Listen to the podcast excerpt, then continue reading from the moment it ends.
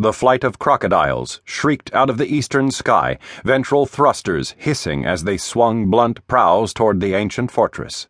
Marine Staff Sergeant Gerald Swayze watched the stone walls below through his link with the Croc scanner array and prayed that this time Intel knew its ass from a hole in the ground.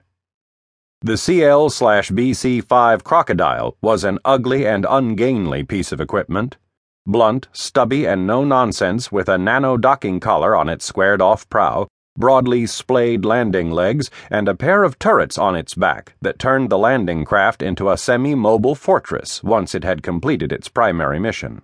In this case, that mission was transporting 40 armed and armored USNA Marines from orbit to the surface of a hostile planet. The hostile planet in this case was Earth the objective, a massive, centuries old stone fortress deep within the territory of the European Union, a fortress known to history as Verdun. Stand ready, people. Lieutenant Widner's voice came through their in heads, crisp and sharp. Fifteen seconds. Swayze listened for any hint of fear or indecision there, but heard none. This was Widner's first op as platoon commander, but he didn't seem to carry the usual newbie CO baggage of arrogance or overconfidence in doing it all by the book. Mostly that meant he'd been paying attention to his NCO staff in general and to Swayze in particular.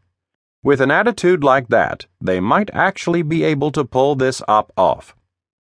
You apes heard the LT, Swayze growled over the company tactical channel. On your feet, face front. When the nano kicks open the door, I want to see nothing but amphibious green blurs moving through that collar.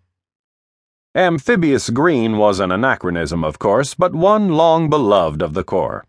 Each Marine in the assault platoon was clad in full Mark I armor, the curving black nanoflaged surfaces scattering back a bewildering kaleidoscope of shapes, colors, and lights from the red lit interior of the crocodile transport.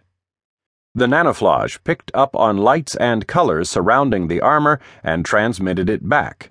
In the field, it provided what amounted to functional invisibility, but within the cramped confines of the Croc's cargo deck, it just gave you a functional headache.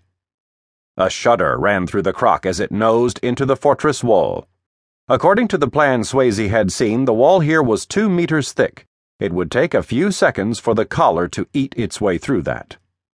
Something clanged against the crocodile's hull, sharp and insistent. Swayze heard the whine of the landing craft's turret slewing to port, followed by the howl of exciters and cooling pumps as the weapons opened up with a few thousand megawatts of high energy laser response.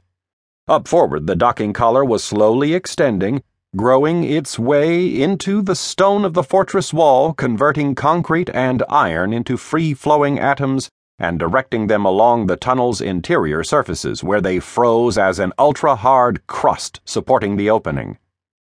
In space, a nano docking collar allowed Marines to tunnel through the hull of an enemy spacecraft without losing internal pressure. Here, pressure wasn't an issue. They just needed to burrow through those two meters of concrete and steel and do so before the enemy had time to respond. When they were down to the last few centimeters, the crocodile fired a series of probes through the remaining stone, putting insect sized battlespace drones into the interior of the fortress. Swayze's in head showed what those drones were seeing a dozen heavily armored Confed soldiers, crouched in a broad stone tunnel, weapons ready. This was not going to be pretty. We've got bad guys to either side of the entrance, he told the others, and straight ahead. Lead fire team, focus on the one straight ahead. The ones to either side will be worried about scoring own goals. The defense obviously had been thrown together in a hurry, with nearby soldiers rounded up and pointed at the breach site. Putting gunners on both sides of the breach was a great way to ensure that some of them would suffer friendly fire.